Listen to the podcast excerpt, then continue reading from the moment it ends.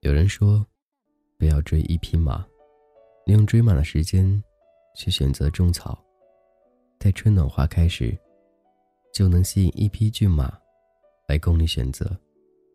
不要刻意的巴结一个人，用暂时没有朋友的时间，去提升自己的能力。待时机成熟时，便有一批朋友，与你同行。用人情结交的朋友，只是暂时的。用人格吸引来的朋友，是长久的，所以，丰富自己比取悦别人更有力量。在我们的世界里，大部分时间都是与亲人、朋友、同学和同事相处。你不可能让所有人都成为知己，更不可能让每个人都认可自己。辛苦的讨好人，可并不一定别人就喜欢。接受你，也许得到的只是嘲讽和不屑。无谓的迎合别人，不知不觉，真正的自己就这样的在取悦别人过程当中，被慢慢的腐蚀掉了，而失去自我。我们总是欣赏别人，挑剔自己，总是在经历种种诱惑、挫折之后，把自己修剪成别人喜欢的模样。可是。这个世界上只有独一无二的自己，没有第二个人可以代替。何不给自己更多的鼓励，去欣赏和丰富自己呢？每个人都有自己的特点和个性，你身上的特质自然会吸引志趣相投的人，而不必为了迎合别人而故作姿态。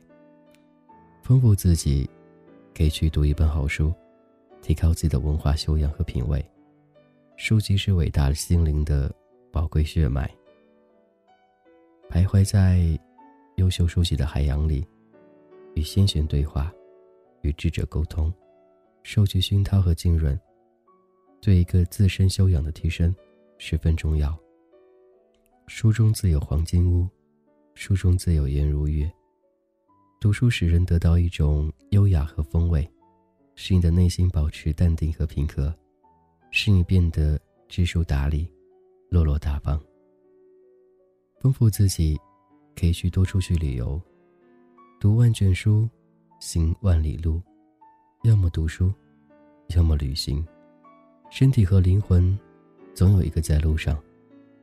旅行可以改变你的生活，改变你的心态，让你看到一个不一样的世界，让你的世界和别人不一样。旅行可以扩大你的视野，教会你成长，成为一个不同的自己，一个更好的自己。丰富自己，还要善于自省。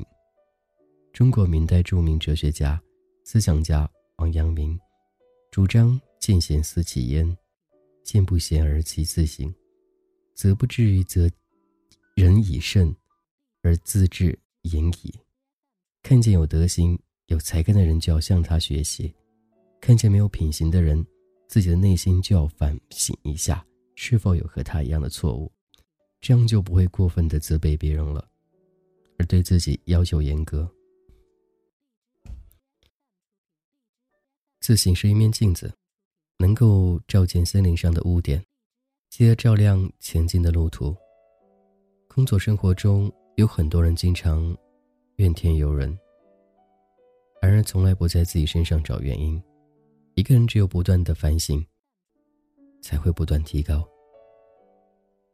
你的进步能力、学习能力，也体现在反省的能力上。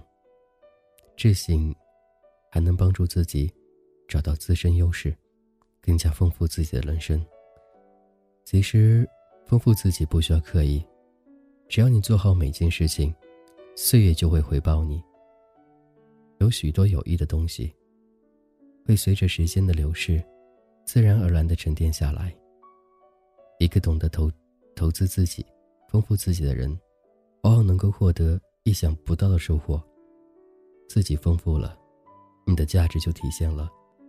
种下梧桐树，引得凤凰来；你若盛开，清风自来，你若精彩，天自安排。岁月让我们学会了理解包容，随遇而安。我们不再愤世嫉俗，怨天尤人。岁月让我们学会了担当，我们不再依赖别人，当面推卸责任。光阴可以消磨我们的风华，却带给我们成熟的魅力。风筝能够暗淡我们的容颜，却将一份智慧与淡定浸润在我们的心灵。我们只有不断的丰富自己，才能拯救自己；只有自信、自尊和自爱，才能掌控你自己的人生。丰富自己，比取悦别人更有力量。懂得丰富欣赏和取悦自己，是一种幸福的人生宝典。